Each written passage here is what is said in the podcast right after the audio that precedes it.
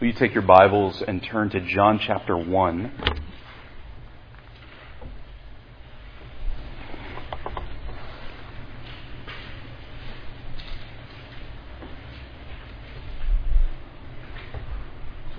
This morning we'll be reading, uh, our main passage will be from John chapter 1, verses 35 through 51.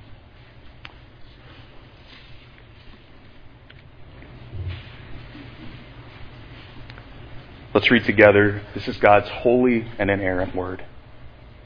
The next day again, John was standing with two of his disciples, and he looked at Jesus as he walked by and said, Behold the Lamb of God. The two disciples heard him say this, and they followed Jesus. Jesus turned and saw them following and said to them, What are you seeking?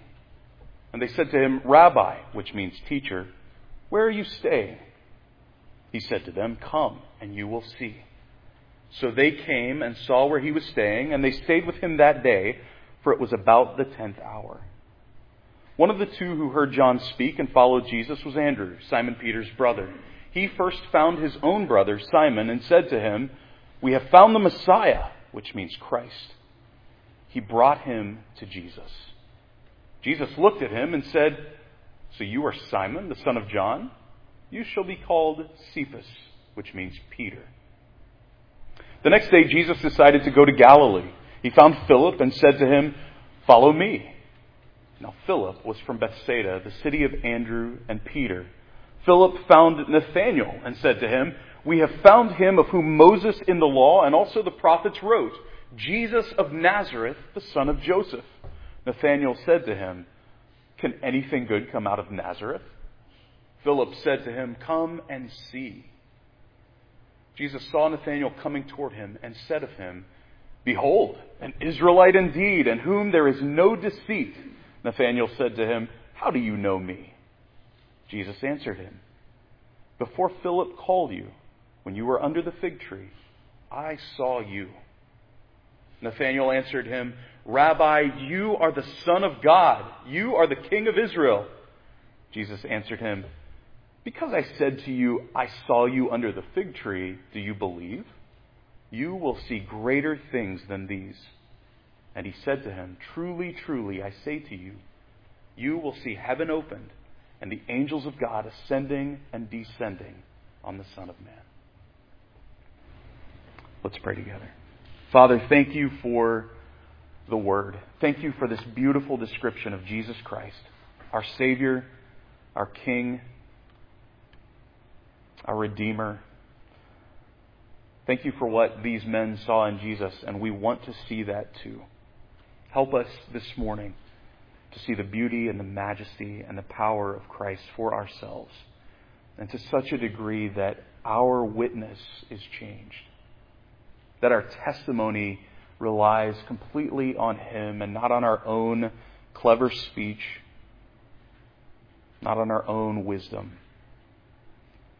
Help us to be so enamored with Christ that we want everyone to see him as well.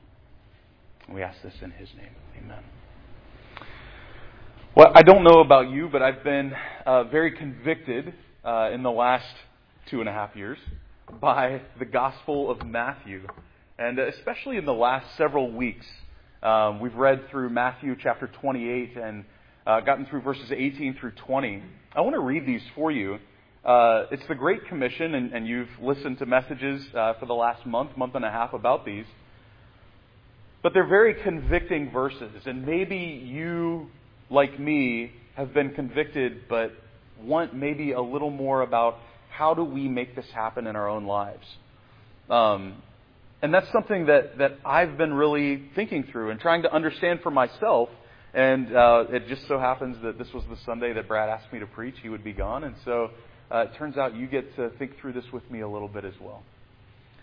Matthew 28, verses 18 through 20. And Jesus came and said to them, All authority in heaven and on earth has been given to me. Go therefore and make disciples of all nations, baptizing them in the name of the Father and of the Son and of the Holy Spirit, teaching them to observe all that I have commanded you and behold, I am with you always to the end of the age. We are called in these verses, not just to tell other people about Jesus, but to make disciples, to, to baptize. We're told to teach them to observe all of these things. And so, as we think about that, and I think Pastor has given us some really great, very practical ways to respond, how do I then respond? How do I go and make disciples the way that I've been commanded? And so today I'd just like to spend a few minutes maybe searching out and, and discussing just one practical outworking of the message of the past really two and a half years. Um, last week, to end our time together, Pastor asked the question what is, what is Providence's Matthew 29? What does Matthew 29, the next chapter, look like for Providence? And, and I want to just let that question sink just a little deeper to what is, what is my Matthew 29? What does it look like for me to take the command of Christ and then to follow it and obey it? And maybe, like me, you're asking yourself questions like, can God really change the world through me? There's a, a sea of people, an, an ocean of people out there who are bent on destruction. Who will even believe me? And, and maybe even, you know, most importantly, how do I start? And I think, I think it's important for us to take that huge picture and be able to refine it down into a, an actionable step. Something, you know, I could start a YouTube channel and I could preach to the world, but would that change anything? I know me, it probably wouldn't. It would most likely make me jaded, right? But what it would do is it would try to give me a broad platform when what I'm called to do is to make disciples. And it involves an individual connection. So today, let's, let's think through how we can personally follow the command of Christ. This is just one practical outworking. There's, there are really infinitely more applications. We could spend years just discussing how to follow Matthew chapter 28, verses 18 through 20. So my intent is not to discover those and all of those in the next half hour. We're just going to spend a few minutes looking at this. We read through John chapter 1, uh, starting in verse 35. And I want to just start by looking at, put the clicker here somewhere, a scriptural foundation for bringing people to Jesus. And that's the title of the sermon this morning Bringing Them to Jesus. How do we make disciples how do we go about this command when some of us can't even, I'm speaking of myself, string a sentence together properly and have it make sense? How do we make disciples when we don't have the power to do that ourselves? And the answer we'll find this morning is to bring them to Christ, to let Him be the one to change their hearts. Back at the beginning of Jesus' ministry in John chapter 1, there's a moment in time, and he's gathering the first disciples to follow him. And so, some foundational thoughts just to base the rest of our discussion off of here this morning. First of all, Christ's call in John chapter 1, verses 35 through 37. The next day, again, John is standing with two of his disciples, and he looked at Jesus as he walked by and said, Behold the Lamb of God. The two disciples heard him say this, and they followed Jesus. And Jesus turned and saw them following and said, What are you seeking? And they said to him, Rabbi, which means teacher, where are you staying? And he said to them, Come and you will see. It's interesting that in this passage, these people are not attracted. Andrew, we find out, and one other disciple, uh, they're not attracted by something that Jesus said.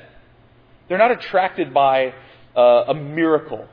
In fact, what they're attracted by is John's proclamation Number one, of who Jesus is. Very simple. Behold the Lamb of God. And then number two, by Jesus himself. They see him. And they want to go follow him. This is, this is the one we've been waiting for. And so we see that the beauty of Christ, this, this draw that they feel toward him, is, is irresistible. Just look at him. One glimpse of the Savior, and without question, they follow. And sure, they, they want to learn more. There's room for that. But more than that, for that moment, they just want to be near Him. We also see that the road to discipleship, interestingly, has many entry points. We can't write off individual disciples just based on our perspective. Right? These men didn't ask the right question. They didn't follow Jesus and go to him and say, How can I have eternal life? Instead, they said, Where are you staying?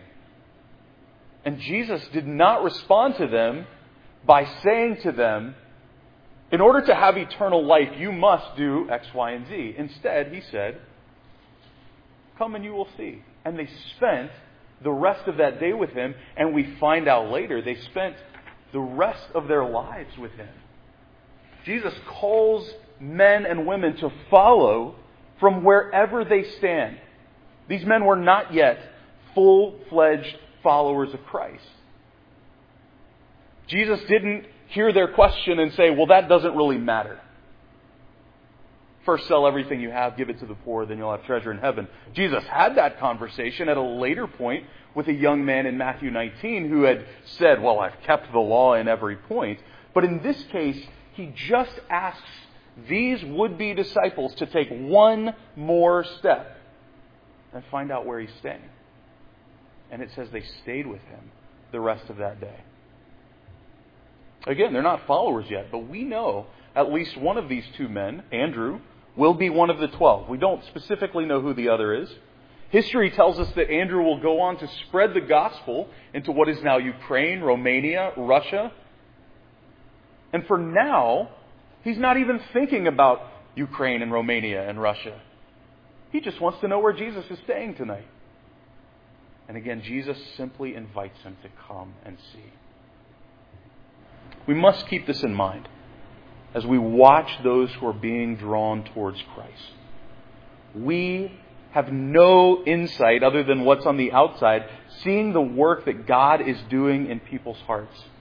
And their interest might seem trivial to us in a specific moment. They might ask a question and we go, it's not an important question. Like, it doesn't matter but their interest and their curiosity towards Christ may be leading them deeper into a relationship with Him. We forget often that the transformational power of Christ is a long term transformational power. You and I are still being changed by it, and so are people who are on the journey to Christ. And if we forget that, we may be unwilling to show patience to those who seemingly drag their feet and who are slow to move and who ask the wrong questions. Jesus here calls these men, and it's his beauty and it's his person that attracts them to him. It's not anything he's done yet. And he says to them, Take one more step with me. Come and see where I'm staying. We also see Andrew's invitation to Peter. In verses 40 through 42, he says, One of the two who heard John speak and followed Jesus was Andrew, Simon Peter's brother. He first found his own brother Simon and said to him, We found the Messiah, which means Christ. He brought him to Jesus. And Jesus looked at him and said, So you're Simon, the son of John? You shall be called Cephas, which means Peter. It's interesting that Andrew's invitation is very uncomplicated. And it's also very immediate. He hears the call of Christ, come and see. He immediately goes and finds somebody else and brings him to Jesus. And he goes to Peter and he says, Hey, we found him. There's no extra description involved. He doesn't sit back and describe what Jesus looks like. He doesn't launch into a theological discourse, uh, uh, the reasons that Peter has to come to see Jesus. And he knows this because the heart of every Jewish person at that time was tuned, was turned towards the promise of the Messiah. There's a, a, a, national longing for a Redeemer, this promised one, and Andrew knows that spark. It was alive in his own heart. It was something that he longed for as well. It's what ignited him the moment he saw Christ. And we'll get to it more in a moment. But that type of clarity around our very deepest need is so important as we share the gospel with others. It's the thing that ties you to every other single person in this world. whether they're as far away from you as they possibly can be, politically, socially, morally, whatever it looks like, that person needs Jesus just as desperately as you have needed Christ and you continue to need him. And it's interesting from Andrew's perspective, this invitation to Peter is not just an endorsement. Uh, we're, we're so tied to endorsements nowadays. It's, it's very impersonal. If you have a LinkedIn profile, you've had people endorse you, and it's like, this person's great at spreadsheets. great. Thank you so much for that endorsement. Ringing endorsement. Endorsements seem brave we're putting ourselves out there a little to tell people something. Oh, this person's really good at spreadsheets, or that was the best meal I've ever had. I endorse this restaurant. You should go there. But at the same time, they can be a little bit of a, a cop out. They can be a little bit of a, a shield to hide behind. And here's what they sound like kind of in my space. Listen, I met this financial advisor. He's super great. He knows his stuff. You should check him out. And then as soon as you say that, you get to walk away and nothing ever happens unless that person wants to go look me up as a financial advisor. And the onus is, is completely off of the back of that person. It's not my problem if I'm, if I'm giving that recommendation. It's not my problem if they don't choose to look, look him up. And often transactional evangelism is that way, right? Let me tell you about Jesus. Let me tell you about Jesus. Do you want to buy in? No? Okay, let's move on. Transactional evangelism takes the pressure off of me because I don't really have to do anything except say some words, and then if that person doesn't believe, it's on them, right? And often, now there's nothing wrong with knocking on a door and telling someone about Christ. But often we, we don't go further than that because it requires so much of us. It requires us to love and care for and walk with this person to Christ. Bringing people to Christ can often require the formation of a relationship, however small that relationship might be. It requires that that disciple builds trust with the other person so that the encouragement to come and meet Christ is met with acceptance. Andrew's invitation to Peter is, again, not that way at all. In fact, he knows Peter very well in fact, related to him. He knows Peter, and he says to him, Come with me.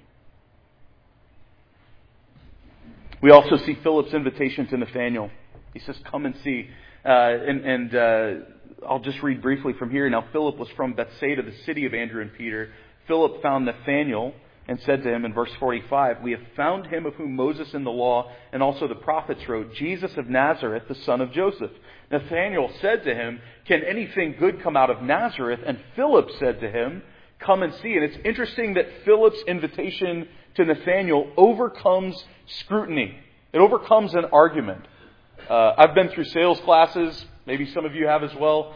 Sales involves overcoming arguments. But Philip did all the wrong stuff in selling Jesus to Nathanael. He didn't overcome any argument.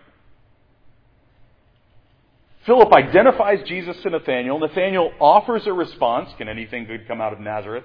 And, and we think this is probably sarcasm because Nazareth was known to be, uh, it wasn't the greatest place to be from. But instead of launching into a discourse on apologetics, why Jesus is the Messiah, isn't it amazing how simple Philip's response is? Come and see. And that's a, a theme throughout Scripture. Scripture says, Oh, taste and see that the Lord is good. Come and see what God has done. In Job 42, Job says, I had heard of you by the hearing of the ear. I heard about you, God. But now my eye sees you. And because of that, there's a response. I despise myself and I repent in dust and ashes. It even calls back to uh, the, the response of the Queen of Sheba when she came to Solomon in 2 Chronicles 9. She said to the king, The report was true that I heard in my own land of your words and of your wisdom, but I did not believe the reports until I came and my own eyes had seen it. And behold, half the greatness of your wisdom was not told me. You surpassed the report that I heard. It's interesting to note that when we try and argue about Christ with others, we will probably miss the most important parts that they can only experience by seeing Christ for themselves. Philip doesn't say to Nathanael, Well, yeah, something good can come out of Nazareth. Instead, he says, Come and see him for yourself.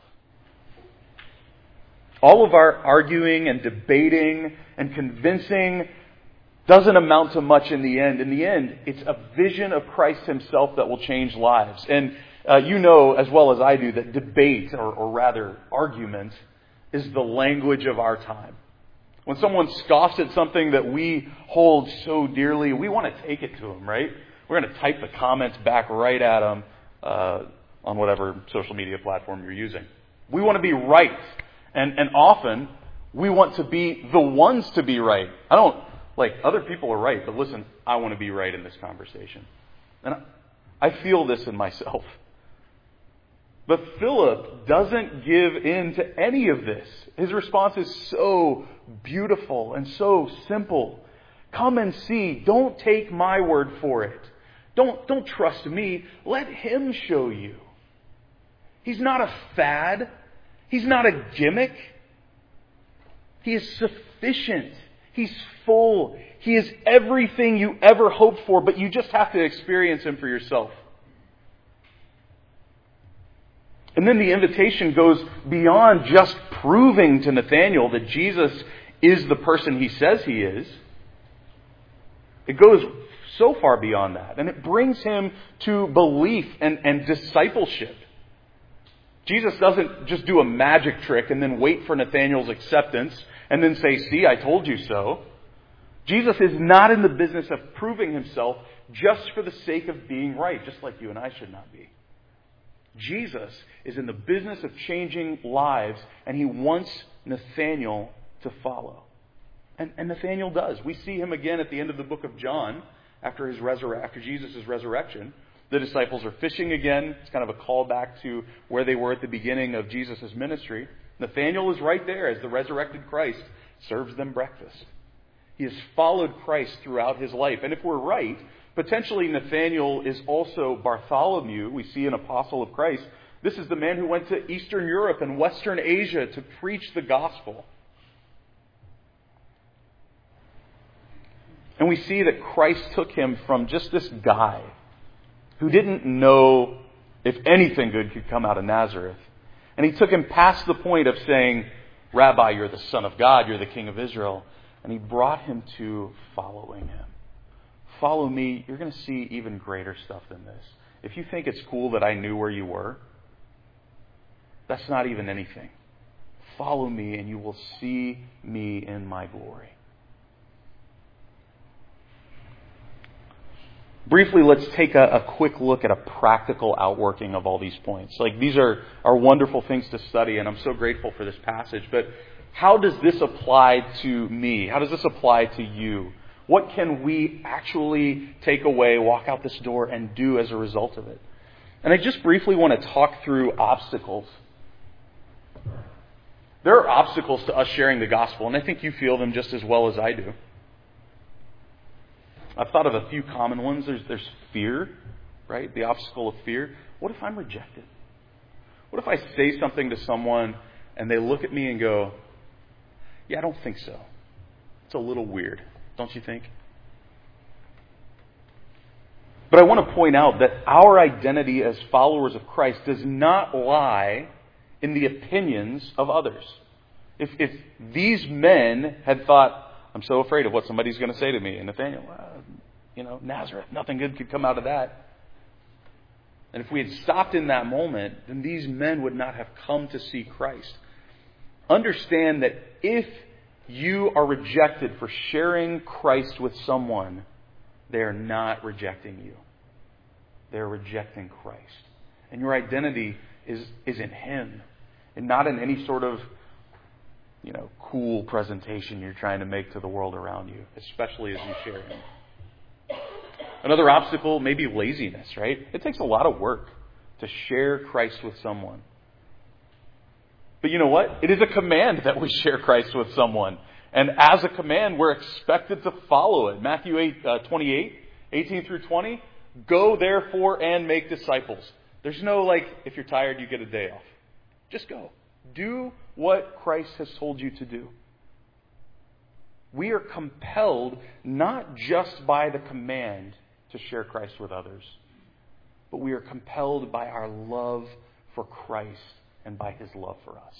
He has died for us, he has rescued us. And now, what more can we do than share that same love with the people that we love? Uh, maybe, maybe the obstacle for you is ignorance. I don't know where to start. It does take a minute to prepare your heart to understand how to speak to someone. But I want to, I want to point out it's, it's not rocket science. What did Christ do for you? He saved you. He changed you. Ephesians tells us you were dead in your trespasses and sins, and you were made alive in Christ. By grace are you saved. You have the opportunity to share with someone not a theological treatise, you have the opportunity to share Christ. Someone you love dearly, someone who has rescued you and saved you, someone who has given you his life, given his life for you. Prepare your heart and mind to know where to start. Uh, you know, maybe uh, some of my obstacles are, you know, I don't, I don't know anyone. I've, I've lived in this bubble, right? Uh, my kids go to a Christian school. I come to church. I work in an office, and I close my door, and the only people that come in are my clients. Like, there's a lot of a lot of obstacles, a lot of arguments. I'm too busy. What is your reason for not sharing Christ? Uh, if I could be so bold, take it and write it down. And then share it with Christ. Let God deal with that reason. It's interesting that as we walk longer and longer with God, this type of confession, when we go to Him and say, Well, here's the reason I can't obey. The type of confession is met with this dawning realization of truth. We already know that our reasons maybe don't make a lot of sense, that they are overcome by what's in Scripture and by the command of Christ. But sometimes we don't bring these things to God because we don't want to know the truth. And so it's important for us to take these kind of concerns that we have. Christ knows our weakness. He's not going to go, well, that's ridiculous. In fact, He died for you. He died for the sin you might commit of not sharing Him, of not following this command. And He wants to help you learn how to walk in a way that is pleasing to Him by sharing Him with the people around us. So, where do we start? Scripture is full of, of people bringing other people to Jesus. I want to use a couple of illustrations here. First of all, we must know ourselves. We have to know our sinful hearts, right? We've got to know what we were rescued from. You were dead in your trespasses and sins. And we also must know the spark that ignited our own passion and curiosity. If you've got your Bible, take it and then turn a couple of pages over to John chapter 4. Just briefly, the woman at the well. We all know this story. Woman's at the well. Jesus comes and says, Give me water to drink. And she says, Are you really asking me to give you water? And he says, If you knew who I was, you would ask me for living water. And you would never have to drink again. Like, you wouldn't be thirsty again. And he goes through this, this process of discovery with her for several verses, but in John chapter 4, verse 25, the woman said to him, I know that Messiah is coming, he who is called Christ. When he comes, he will tell us all things. Jesus said to her, I who speak to you am he. And if you drop down to verse 39, I'm sorry, actually, just skip one verse. The woman left her water jar immediately. She just goes. She goes away into town and she says, Come see a man who told me all that I ever did. Can this be the Messiah? Can this be the Christ? They went out of the town and were coming to him. She goes and she finds the thing that's in her heart, that the need that Jesus met, and she shares to the people around her, Jesus met this need. And they want to see. In verse 39, many Samaritans from that town believed in him because of the woman's testimony, first of all. He told me all that I ever did. So when the Samaritans came to him, they asked him to stay with them, and he stayed there two days, and many more believed because of his word. And they said to the woman, It is no longer because of what you said that we believe. I got to this verse and I got to tell you, I got chills. It wasn't about what she said to them in the end. Those people said, It's not you anymore. It's no longer because of what you said that we believe, for we have heard for ourselves, and we know that this is indeed the Savior of the world. He is everything you said he would be, and he's more, and because of that we believe. Because he is more. Where do you start? What has Jesus done for you? And, and can you boil it down to something meaningful, right? It's easy for us to be vague because we still cling to our own pride and our own appearance. You know, Jesus changed me. Well, how? Well, just trust me. Like, you don't need to know all the stuff I was involved in. But also, we could, like, take it too far the other way, right? And be like, well, listen to this. The story is not about the specifics of what Jesus saved us from, and it's also not about blowing past those things and saying, well, it doesn't really matter. It does matter, and the focus should be on Christ. I was dead in my sins, but I've been given a brand new life. Come and see. I was, I was hungry for love. And who in our culture isn't hungry for love? And Jesus showed me the most wonderful love imaginable. We have to know ourselves. We also have to know Christ. Like Andrew and Philip in John chapter 1. What do we know about Christ? Well, we find him in Scripture, right? We find him over and over, especially through the pages of the Gospels. We can see who he is. We can learn more about him in our time with him in the Word and as we pray and ask him to teach us about himself. If you want to know more about Christ, start with the seven I am statements in the Gospel of John. They're here. I am the bread of life. I will feed you. I will feed your soul. I'm the light of the world. Do you feel like you're shut up in darkness? I am the light. I'm the door of the sheep. Do you feel homeless? Do you feel unable to be cared for by anyone? I am here and I will let you into the sheepfold. I'm the good shepherd. I will care for you. I'm the resurrection and the life. Do you feel death encroaching on you every day? I am the resurrection and the life. I am the way. Do you feel lost? I'm the way, the truth, and the life. Do you feel wilted and, and dead on the vine? Jesus says, I am the true vine. Know who Christ is. And you can share that with people around you. So we must know ourselves, we must know Christ, but we also we need to know people who need Jesus in order to share them with them. Turn back to Mark chapter 2.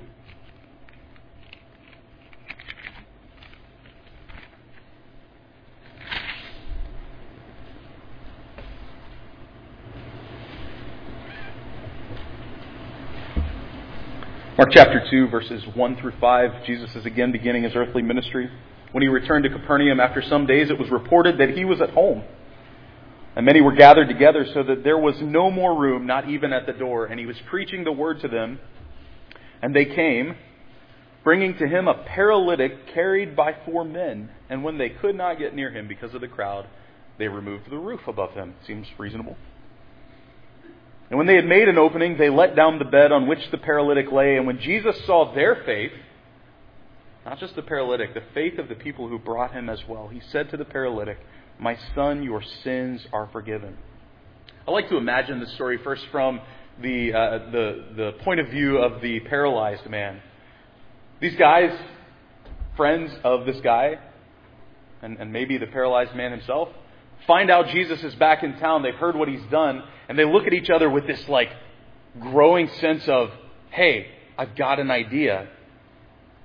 Nathan needs this. And you and I have been that paralytic. In that moment, there is hope. There's a spark of joy. It's out there. We just need to see it. We just need to go to Him. And you can imagine the ride there. I don't know what they carried this guy on, but it was probably pretty bumpy. Imagine the ride here. We, we, we can't see Christ yet. It's too crowded.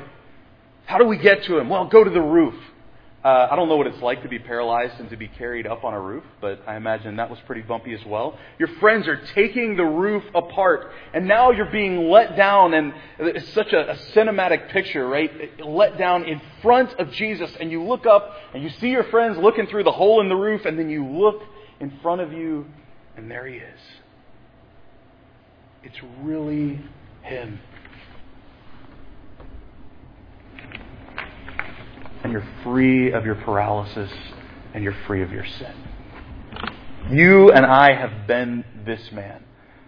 But more importantly, to this point, we know people who are still this man. And maybe they don't know it yet, but they need to see Jesus.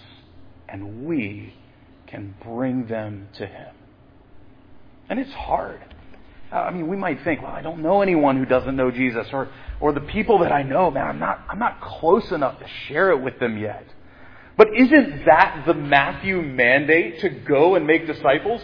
Go to these people. Meet them. They are your barber or your hairdresser. They're your, your neighbor, your favorite server at your favorite restaurant. They have needs. They have desires. They have a lack of fulfillment. Bring them to Christ. It's a way for us to start active consciousness, aware of who we are, aware of who Christ is, and aware of people who need Him. And then, just briefly, disciplined readiness. We must look for opportunities. We, we have to prepare ourselves for this.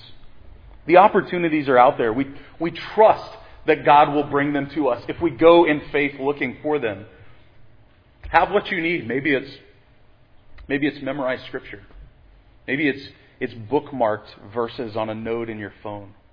Maybe it's just a willingness to share your experience with Jesus with someone who's hurting. Uh, very practically, um, just briefly, I want to share with you a couple of things that I brought on the back table. These are our Gospels of John. Um, this is from an organization called the Pocket Testament League. Uh, I'd encourage everyone to jump on their mailing list. They send out pocket testaments. They'll send you a few for free. I've got, I think, 30 on the back table there. Um, and then you can donate and buy a few more if you'd like. But it's, it's very easy to choose uh, many different covers. This one says, This book changed my life. This one just has uh, some of the words from the Gospel of John on it. It's very easy when sharing the Gospel with someone or sharing with them how Christ has changed your life to say to them, Hey, can, can I give this to you? This book changed my life. This, the man in this book changed my life. Take a few. We've got plenty of them, and uh, we'll order more if we need to. But it's a very practical way for you to have something in hand that you can say, hey, listen, I understand maybe we don't have time to expound who Christ is in its entirety, but Jesus is, is all throughout the pages of John. John tells us at the end, I've written this book so that you may know that Jesus is the Christ. That's the whole purpose of his, his book. So if you read this, you'll know who I'm talking about. Be prepared to share the gospel with someone who's hurting. And then trust Christ. Trust Christ, not your, not your method. Like, come up with a way to share with people about Christ, but don't worry if you don't have all the perfect words. Don't worry if you didn't come prepared with every verse from the Romans Road memorized and ready to go. It's not on you anyway. All you have to do is share. Trust Christ, not your method. Trust Christ, not your pastor. This is not a call to bring people to church. Bring people to church, yes, do that, right? It's, it's very attractive to walk into a group of people who are totally dedicated to Christ. That's very important. But in the end, the church is not what draws them, it is Christ Himself. I think of the, the song that we sang last week, and I, I should have put it on there and we would sing it again. Are you thirsty? Are you empty? Yeah, I am. Come and drink these living waters. Tired and broken, peace unspoken, rest beside these living waters. And Christ is our living water. Christ is everything. Christ is the beautiful thing that draws people to himself. I found him in these pages. Just in conclusion, you and I don't have the authority to call people, but he does. You and I don't have the beauty, I apologize, you don't have the beauty to attract someone, but He does. You and I don't have the power to change lives, but He does. Bring them to Christ. Tell them who you were. Tell them who Jesus is. Tell them what He's done for you. Uh, a quote from our pastor over the last couple of weeks. The most powerful weapon in this world is a surrendered disciple who is willing to go make disciples. And I just want to fine tune it for our purposes, and I hope you'll forgive me for this. The most powerful weapon in this world is a surrendered disciple who is willing to go and bring one more person to meet Jesus. Bring them to Christ. In closing, I want to share just a couple of uh, a couple of stories for your encouragement of what Christ has done with people who are willing just to share Christ. There's an English monk. Uh, he apparently was very short. They called him Little Bilney. And this man had been influenced by Martin Luther's books. He had joined the Protestant Reformation. He realized that he was not well educated, which uh, gives me great heart because uh, he was not well educated. He was not greatly gifted. But he had noticed a priest named Hugh Latimer who possessed great learning and ability. And so he began to pray about how he might share Christ with this priest. And he came up with a strategy. Priests are required to hear confessions of sins. And so one day, Bilney goes to Latimer. He tugs at his sleeve and he says, Hey, can you hear my confession? And so they go into the booth, and Bilney confessed the gospel. He told this priest that he was a sinner and he knew his good works would never save him. He confessed that Jesus died for him and that now by faith the righteousness of Christ had been imputed to him apart from good works. And the priest was converted and became one of the greatest preachers of the English Reformation. Just because a guy chose a unique way to share with him not the doctrine of Christology, but Christ Himself. One more example. Edward Kimball was a, a man who had met a shoe salesman. He's a very timid man, very soft spoken man, not a bold evangelist by any means. And he'd met a shoe salesman who was very crude and illiterate. And God laid it on his heart to share Jesus with this shoe salesman. Kimball's walking to the shoe store. He doesn't even know what he's going to do. He doesn't need shoes. He doesn't know what he's going to say. And he was so preoccupied, he walked right past the shoe store opening. And then he realized, I've, I've got to get this over with. So he like runs in and he meets this guy shelving shoes in the stockroom. And he later remembered it. He said, I spoke with limping words. I love this because I speak with limping words all the time, and especially when I'm trying to, to share something as important as Jesus with someone, I feel like my words are never enough. I could never I never could remember just what I did say. Something about Christ and his love, and that was all. And it was in his judgment a weak appeal. But God used that witness, and that young man gave his heart to Jesus. The shoe salesman's name you'll probably recognize, D.L. Moody, who was one of the greatest evangelists the United States and, and really the world has seen, and led so many other people to Christ because one man chose to walk in and with limping words and with halting speech share Jesus and his love. I'm not here to say that if you share the gospel, if you share Christ with someone, that they'll change the world on your behalf. But what will change is their heart. right? And that's what we're called to do to make disciples. Will you bring them to Jesus? Let's pray.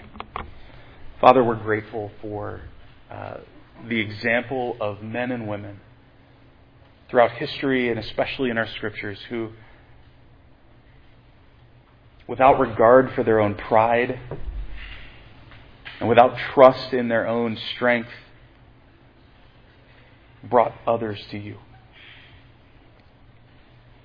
And we're especially grateful that when that happened, that your beauty and your majesty and your glory and your love for us won those people to you. Help us to be mindful of the fact that it was never anything we said in the first place, but it was your call on their hearts, and it was your beauty that won them. Father, you have changed us. You have made us disciples, and now help us to have courage to take that commission and to go make disciples for ourselves. In a moment, the piano will play. As you are convicted, as, as I am convicted, as, as you're rejoicing, as you're caring for what God has showed you through His Word, will you just take a few moments and pray?